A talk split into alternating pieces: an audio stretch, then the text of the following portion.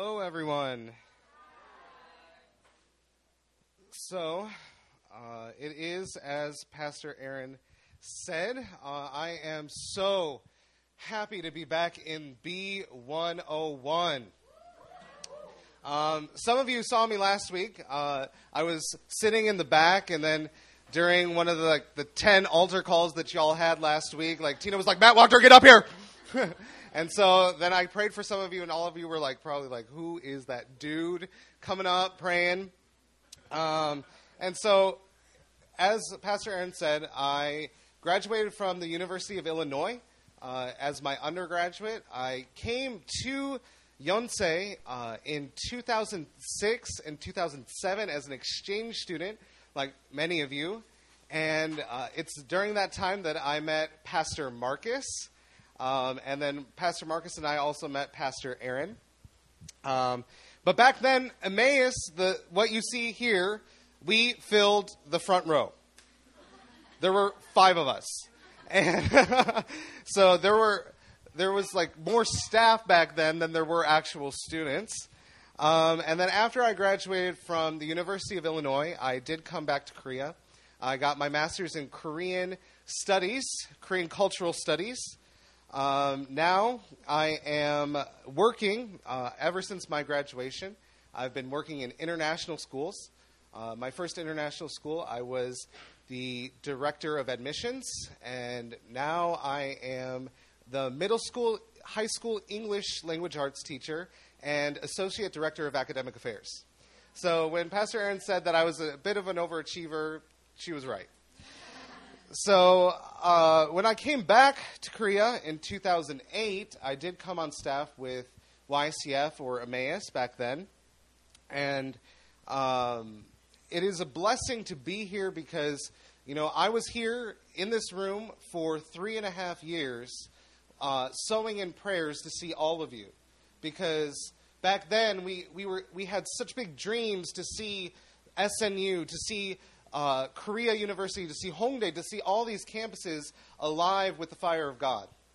And uh, back then, you know, Tina was a student leader. She was in my small group.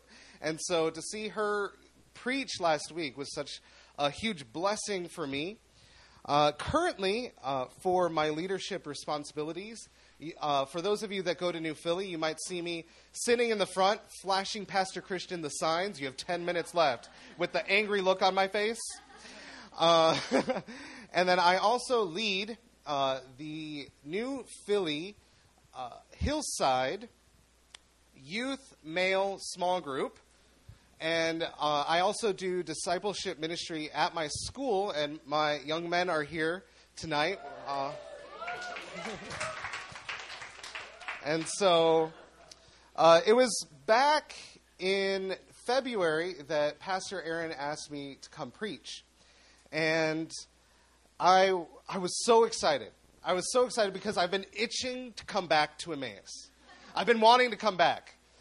And it's been two years since I've been here with all of you. Well, some of you who are new, you're like, I was not here two years ago, but, you know, back in this room with Emmaus.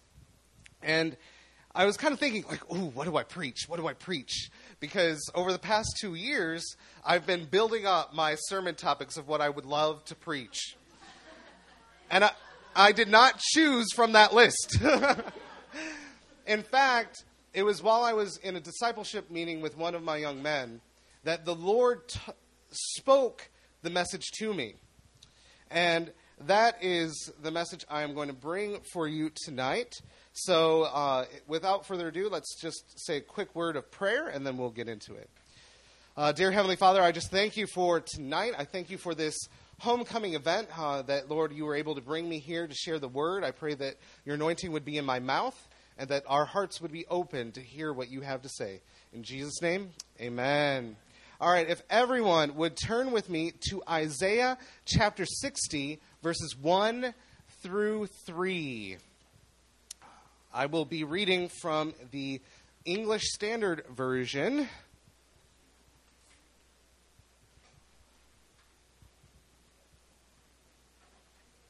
Isaiah 60, chapter or verses 1 through 3.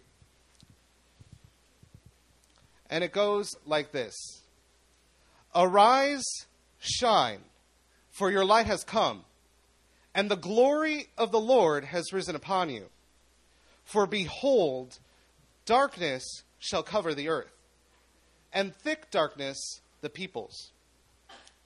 But the Lord will arise upon you, and nations will come to your light, and kings to the brightness of your rising.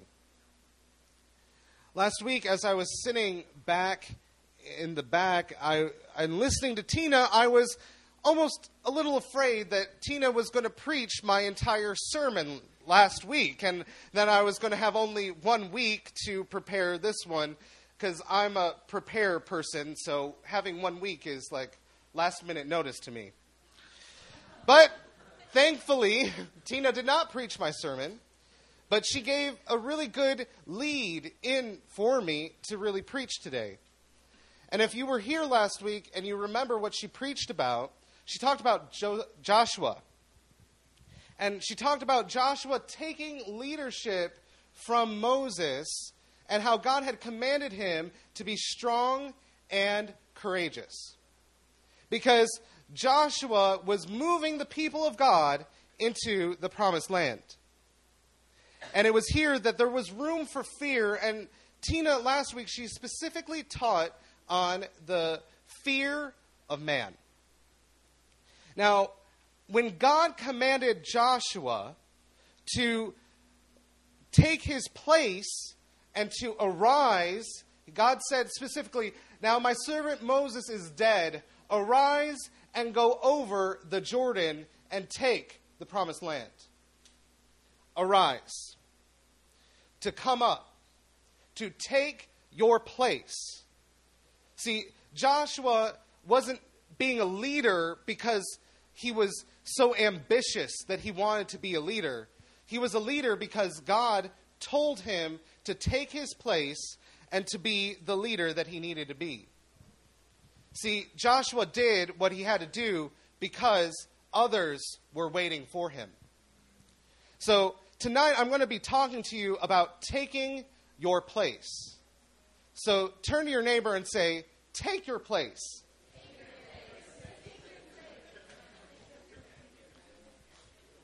Now, take your place. Arise and shine. What, is, what does this mean? Does it mean that I'm telling you to take some position? Like, come, take your place at the table. What I'm talking about is that you disregard all blocks, all hindrances, and you take your rightful place of authority. So, for all of us, you know, you're probably thinking, what place might I have? I'm a student, or I'm a student leader, I'm an Emmaus staff. But all of those are places that God has put you, and all of them you have a place of authority.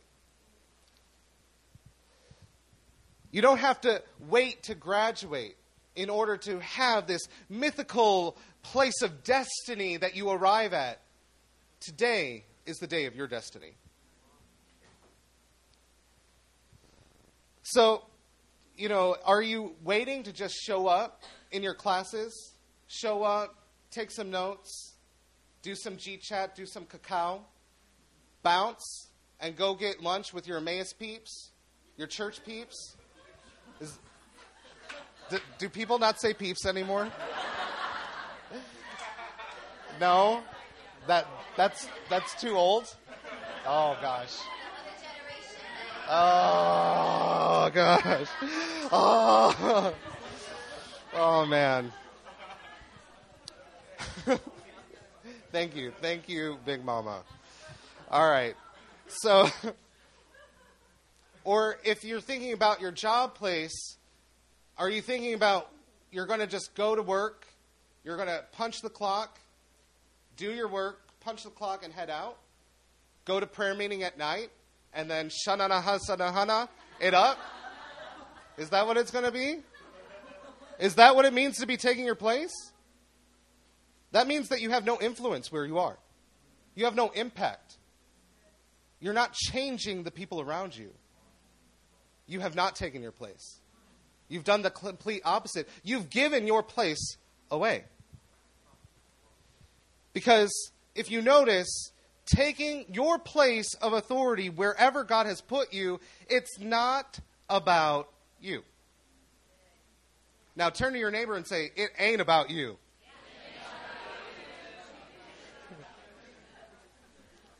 Now, if you look at Isaiah 60, this holds true.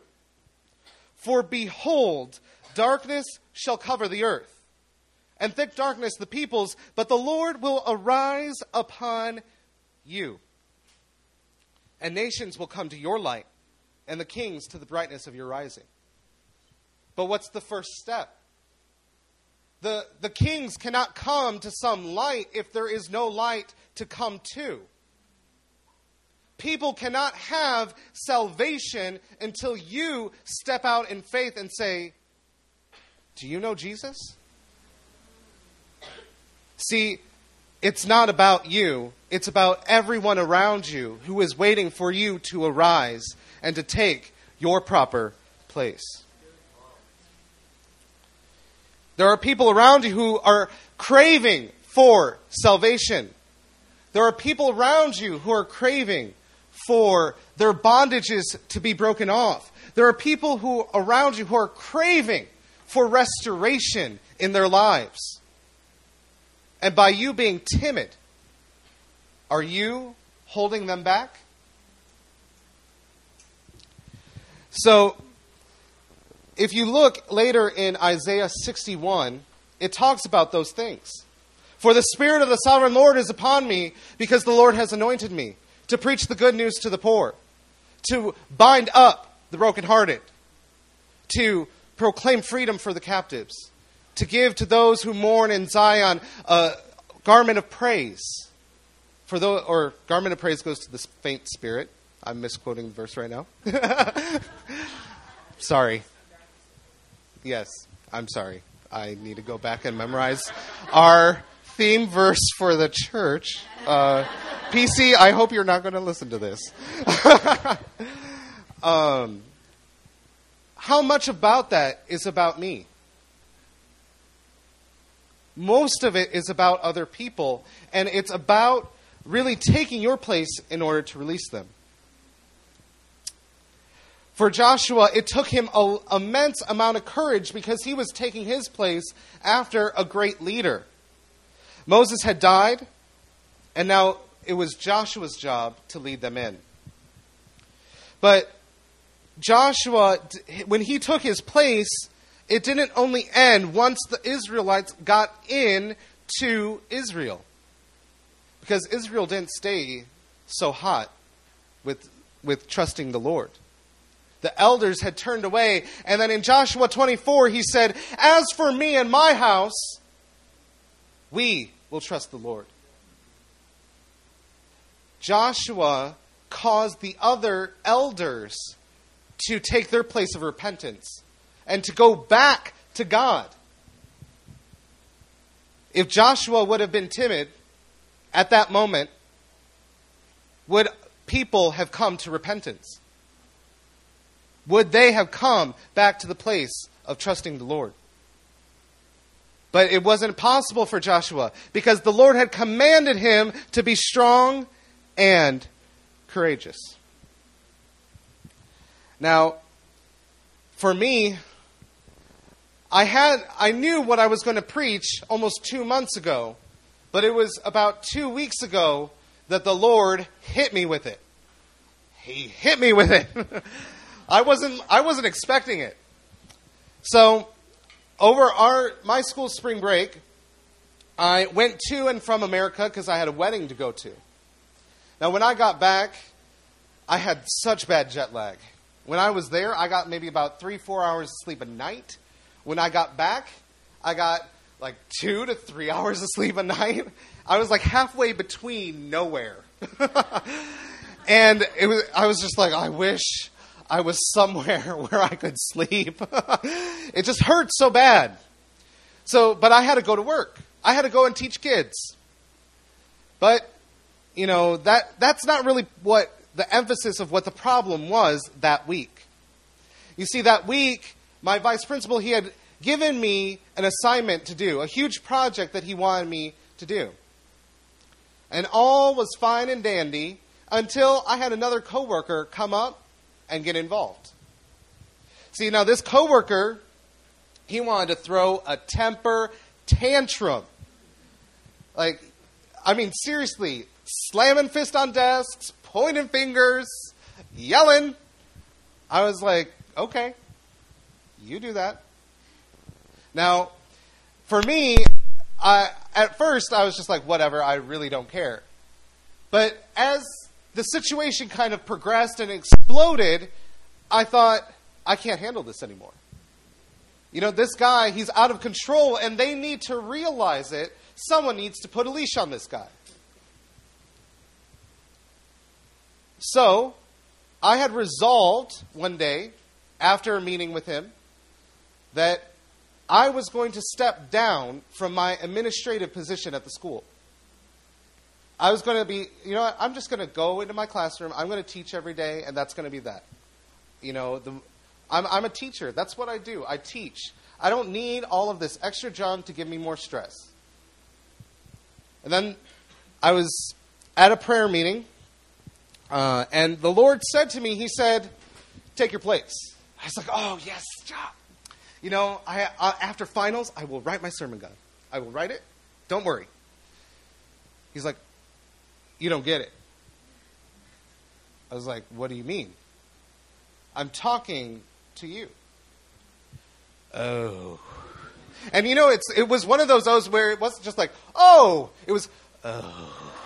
You, you sunk into yourself like you were melting. Because I had lost sight of what God had t- really been teaching me. I had lost sight that there were students and teachers depending on me to be in my place to really stand up for different things to really advance different areas. But if I was going to let that other guy, that other coworker, push me around, then I was letting him take my place instead of taking my own. Now, if we can really realize that our place of authority is not for us and it's for other people, then what examples do we have of people who didn't take their place. We have several examples from the Bible because what is going to happen if we don't take our place? Is it going to be like God warming up the car for us in the wintertime? You know, just the car sitting out there ready for us to get in so that we can have a nice warm drive to wherever we're going? Is God really warming up the car for you? Will God wait for you? forever? Or will he find someone else? In the story of Jonah, God was not willing to find someone else.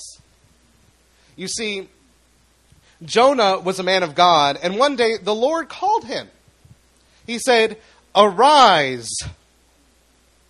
Are you, are you getting the hint? Arise. Go to Nineveh, that great city, and call out against it for their evil has become come up to me. But according to the book of Jonah, what did he do? He ran. Now, Jonah didn't just run. He went to Joppa, which is a port city, to get a boat to go across the entire Mediterranean Sea to what would be almost near Portugal, the, the what the Bible calls the city of Tarshish. Tarshish. now, Nineveh is just below modern day Turkey. So you would have to cross land and then sea to go to Nineveh. Jonah wasn't just running, he was running away like mad. like, you know, and I can feel him. When I came as an exchange student, I was running away from things in America. Only did I think that I was running away from problems and people and even God, only to run straight into God here. 7,000 miles, and God did not say, That's it. uh, the Lord had a different plan, and the destiny of Nineveh depended upon Jonah. So the Lord pulled out all the roadblocks. And first, as Jonah paid for his fare and went on the boat, there was a great storm. Now, the storm didn't subside, and they ended up throwing Jonah overboard, and Jonah came into the belly of a great fish. Now, it was in that great fish that Jonah started to realize that there's no getting away from God, there's no getting away from the call, there's no getting away from what I need to do. And then it says in Jonah 2 that, and the Lord spoke to the fish, and it vomited Jonah out upon dry land. Then the word of the Lord came to Jonah a second time, saying, Arise, go to Nineveh, that great city, call out against it the message that I tell you. So Jonah then went to Nineveh. It said it took him three days' journey. Now, I looked it up, and from wherever he was, it probably would have been almost a 300 mile journey. Can you imagine going 100 miles a day? Like on barefoot or by carriage? It was probably a rough journey, but he made it. He went. He took what God had planned for him, and the destiny of Nineveh changed. Because it changed because it went from proclaim the judgment to repentance. Because when the judgment was proclaimed to Nineveh, the Ninevites, what they did is they responded through repentance and fasting. And the destiny of Nineveh changed because of one man. It didn't matter what Jonah himself cared about. It wasn't about Jonah. It was never about Jonah. It was always about Nineveh. God was simply asking jo- uh, Jonah to partner with him for his plans and purposes for Nineveh. And see, we sometimes need to just get over ourselves. But at the same time, when God keeps rebuking us, take your place, take your place, there's sometimes when he won't wait, and He'll just throw you right into it. Now, for those of you who are in familias, how many of you know the story of Deborah and Barak? Okay, all right. so, some of you, like in your Bible study material, you covered. Oh, you're a couple weeks behind. Okay, that's fine. I got the story written out here. so, uh, so the story of Deborah and Barak comes from Judges 4. When uh, Israel, it was after the time of Joshua, before the time of the kings, when the judges reigned over Israel.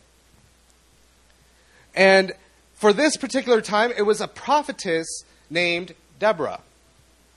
And at that time, Israel wasn't so doing so hot again with trusting the Lord, and the Lord made true on his promises when he said, You don't follow me, and I'm going to bring oppression to you. And so he allowed the invaders to come and oppress the Israelites. And then, after about 20 years, the Lord called up a man named Barak and he called him to raise up an army to go against the enemy. Now, Barak, he might be listed in Hebrews 11 as being a man of faith, a man of great faith. However, in the story of Judges, the glory of the battle didn't go to him because he did not seize his place. Instead, he allowed the glory of the battle to go to someone else, especially someone culturally inferior. For when Barak came to Deborah, he said, Deborah, I cannot go into battle unless you come with me. You help me lead the troops of Israel. I cannot do this alone. Deborah said, Okay.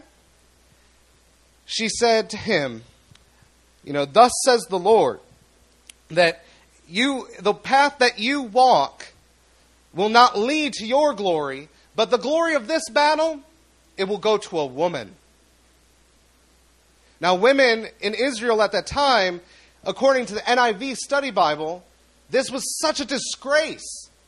This was such a disgrace for a man to, to have the glory of a battle go to a woman. If you're not taking the place in your spiritual battles, who's taking your glory? For the Israelites in this context, it was a, it was a woman. For you, is it a middle school kid? Is it a 65 year old grandma? If you are not taking your place, who is the glory of your battle going to? Who is the glory of your campus revival going to when you will not stand up to proclaim the name of Jesus? Now, remember, I graduated from Yonsei. I know many of the problems that go on here.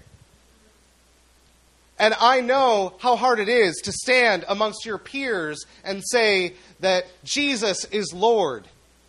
As a graduate student for my graduate program, there were three, over 300 people in my graduate program alone.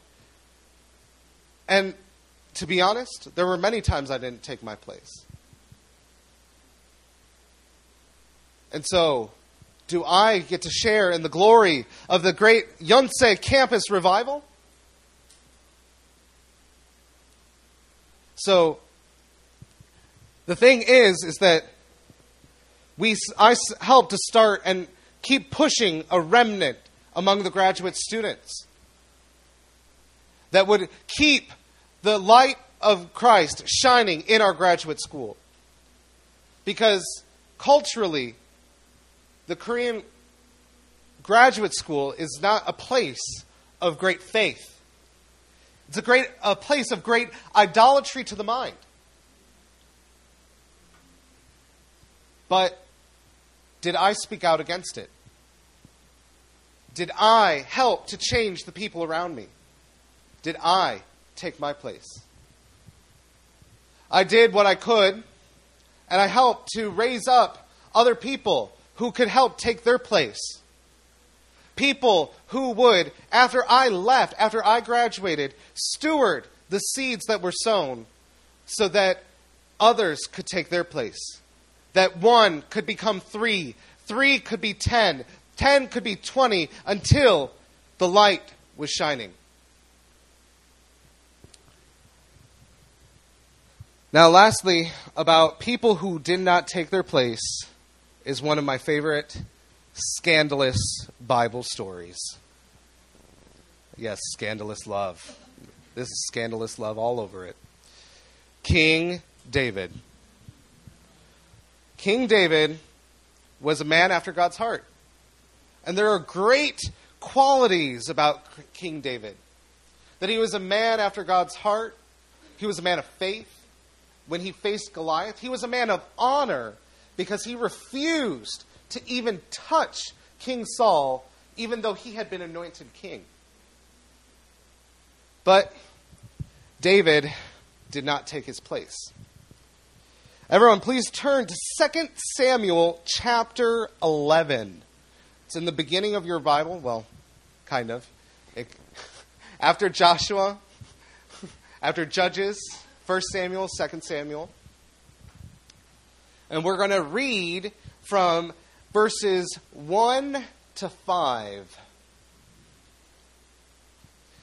2 Samuel chapter 11, verses 1 to 5. In the spring of the year, the time when the kings go to battle, David sent Joab and his servants with him and all Israel. And they ravaged the Amorites and besieged Rabbah. But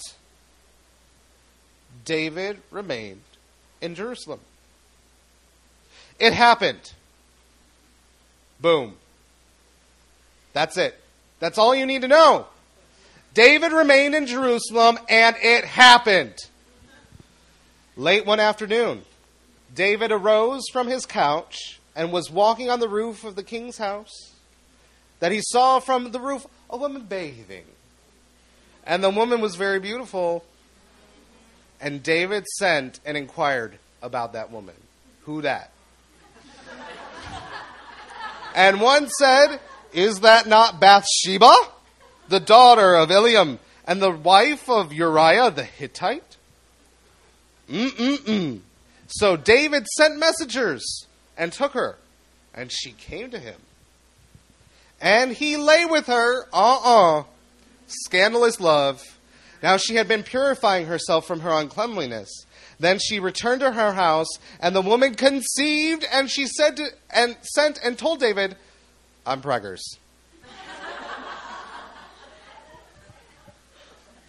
now that's not the full part of the story.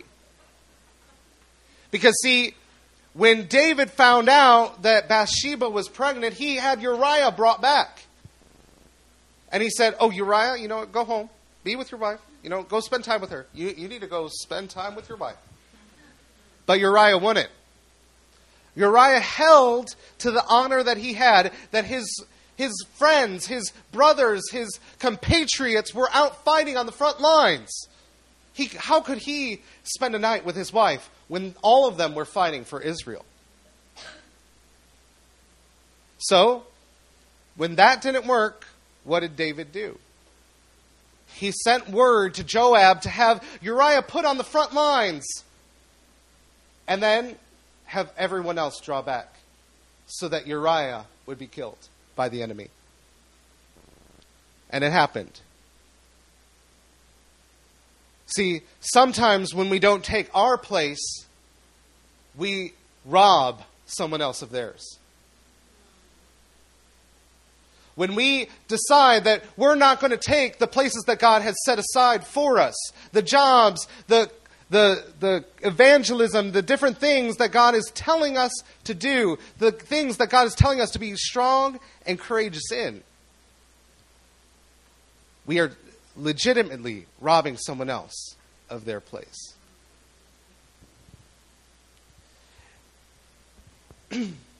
See, it, it could be a relationship, it could be a friendship, it could be a leadership position, it could be a job. You find out someone else has it. But why should that stop you? You're anointed. God's favor is on your life. Why should someone occupying the position stop you? So you just do a little bit of research. And then, if the facts just happen to come out in conversation, they come out. And before you know it, someone's out the door, but are you the person in the place? See, is it a friend? Is it a friend that you're jealous of? I've done that before. I'll admit it. See, David would not let anything stop him. He was not where he was supposed to be because if you read, it said, when the kings go to battle. At this point in his, in his life, what was David? He was a man of authority. He was the man of the utmost authority in Israel. He was the king. But he did not take his place. So, those are the three examples that I have for you of what happens when we do not take our place. God, in His grace, He'll move us there anyway. Or the glory of our battles will go to someone else. Or we end up robbing someone else of theirs. Because in the place of robbing someone else, we have to make it about us. It has to be about us and what we want, and it isn't about other people. See, if King David would have realized that it wasn't about him, he would have gone to battle because it was about Israel. But he made it about him and what he wanted, and then he just saw a pretty girl. And I want that too. It wasn't about everybody else, it was about him.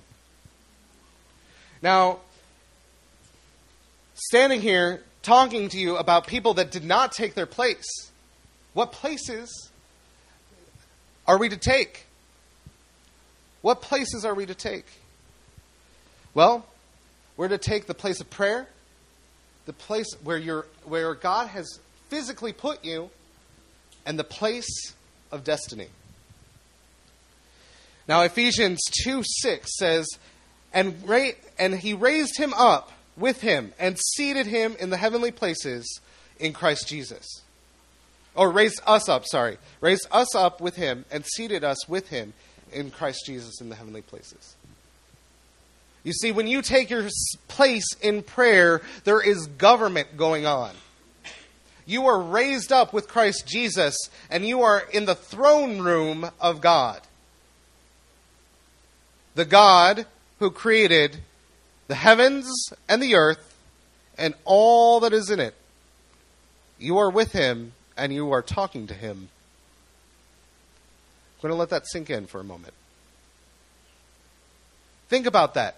You have the ear of the most powerful person. The most powerful person.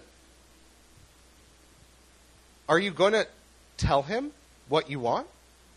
Are you going to tell him about the things in this world that do not align with his heart that need to change? God, there's a campus out there in Korea. They have they started with pure intentions. They started in the name of the Lord, but they have profaned your name. What are we going to do about it? Lord, there's people that know that need to know you. What are we going to do about it? Or are you staying silent? Lord, I had a bad day. Lord, I would like some peace. Lord, please give me your favor so I can get a good job when I graduate. Is it about me? Is it about me when I have the ear of the most powerful being in the universe? Is it about me? Or is it about the others that are around me, the others that are waiting for breakthrough, waiting for salvation, waiting for freedom from the bondages of sin? Or is it about me? Now, one aspect that I kind of thought of, one analogy that I really thought of as I was thinking about this point, was that for one of my discipleship young men, I told him one day, Who are you? Who are you? You are a, you're acting like a flower, but you are a tree. A flower is tossed to and fro when the wind blows. A tree stands firm. A tree knows its place. A tree provides shade for others. A flower is its own beauty. Why are you acting like a flower? You were meant to be more. When are you going to start acting like the tree that you are because others are depending on you to take your place? Pray for them. Pray for those younger than you. You see them act out. You see them going wild. You see the problems that they struggle with. Do you ignore it? Do you just hope that someone else will take care of it when you know about it? See, Pastor Erin said something that struck my core a few weeks ago. She said, You're only responsible for what God shows you. But let's flip that. You're responsible for what God shows you. There is a weight, there is a responsibility that comes when God shows you things. Are we taking that to the throne room. See, if there was a man in the Bible that I would attribute to knowing about prayer, it would be Daniel. Now, Daniel not only took his place in prayer, but he took his place where God put him. Because Daniel lived during the time of the Babylonian exile. He didn't have a choice about whether or not he stayed in Israel or, sorry, stayed in Judah or if he went to the land of the Chaldeans. He didn't have a choice. But that didn't mean that he didn't he let the opportunity pass by and he said, "Oh, woe is me. I can't do anything about it. I'm just going to make the best out of this. I'm just going to have whatever the king gives me, whatever food he gives." No. No. See, Daniel took the place of authority that he knew was his because he was a noble youth of Israel, a noble youth of Judah. So he knew that he was uh, in the royal line. He knew that he had authority, especially when it came to having the ear of the Lord. And so Jeremiah 29 7 says, But seek the welfare of the city where I have sent you into exile and pray to the Lord on its behalf, for its welfare will find your welfare. See, God doesn't say, pray on behalf of the city where I've placed you, because, or your welfare depends on the city of where I placed you. Pray for it. He said, pray for the city. Its welfare will become yours. He doesn't say it about you, he makes it about other people not about you. So think about it this way think about if India came and attacked Korea and carried us off to Mumbai. We're going to Mumbai and we are going to have some butter chicken. Okay, you know what? You know what, Big Mama? You, you just. Anyways, so it would be like that. It would be like us making a big fuss. Oh God, what are you doing? We were supposed to save Korea. How dare you? Imagine saying to God, How dare you? But Daniel didn't do that. Instead, Daniel rose to the place of authority where he was at. He received the education from the Babylonians. And he was in a position of power, and he never, because he was a man of prayer first, and he let the identity be built in the secret place, he was not moved when trouble came his way. And laws were passed specifically against him he was never moved. He was sent into the den of the lions, but because he was a man of prayer first, he was never shaken later because he knew his rightful authority where God had placed him, and he knew God would deliver him out. And the last place that we are to take is the position of authority or of authority of destiny destiny. Now, for me, I, I know that God has great plans for me. I know I'm to be a preacher to the nations. I know I am called to see signs and miracles wherever I go. But I work as a teacher in a classroom in a small international school surrounded by rice fields.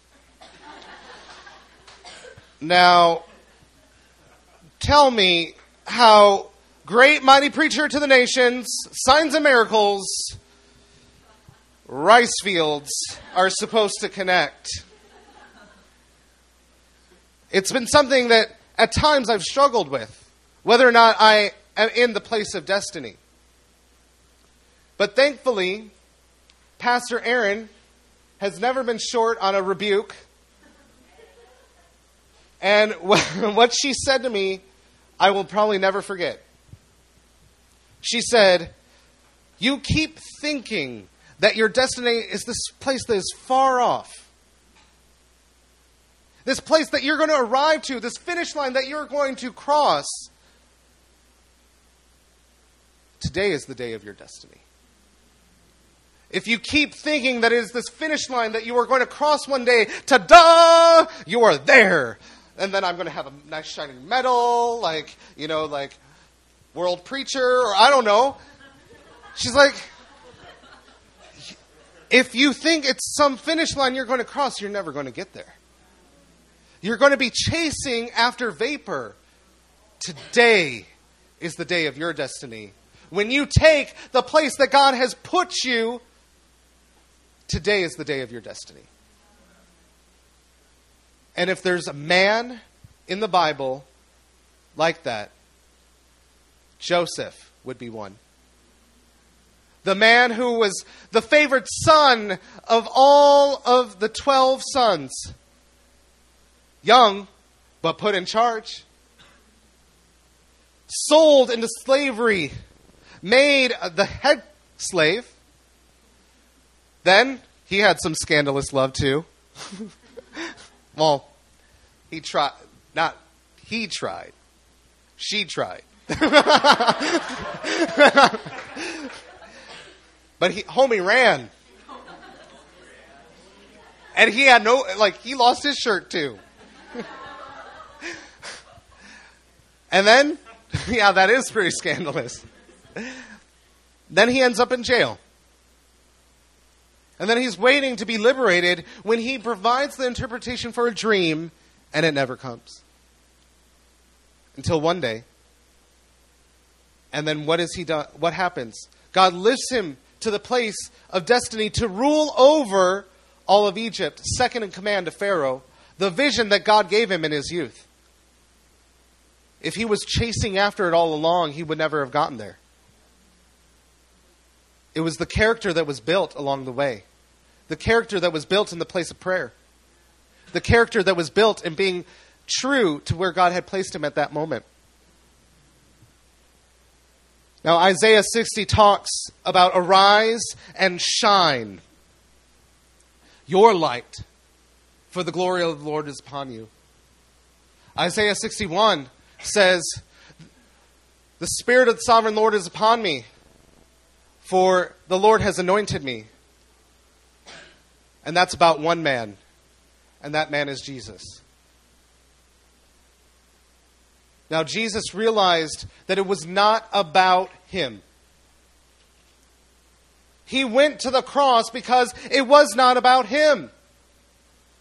He took his place on the cross so that we might have forgiveness of our sins, that, what, that way we would have reconciliation with the Father. Because before that, there was nothing but enmity, there was nothing but strife. And now, where is Jesus?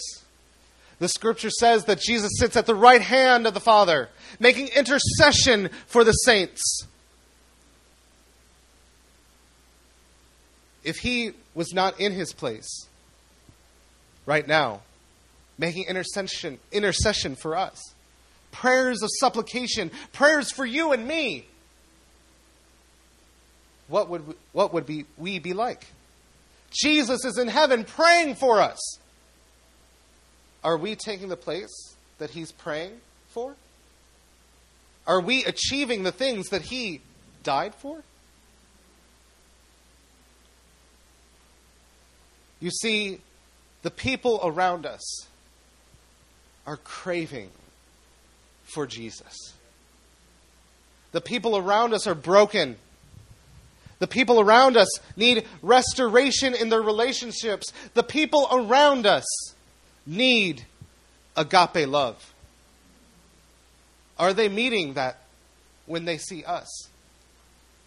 Are we taking our place? Emmaus, let's pray.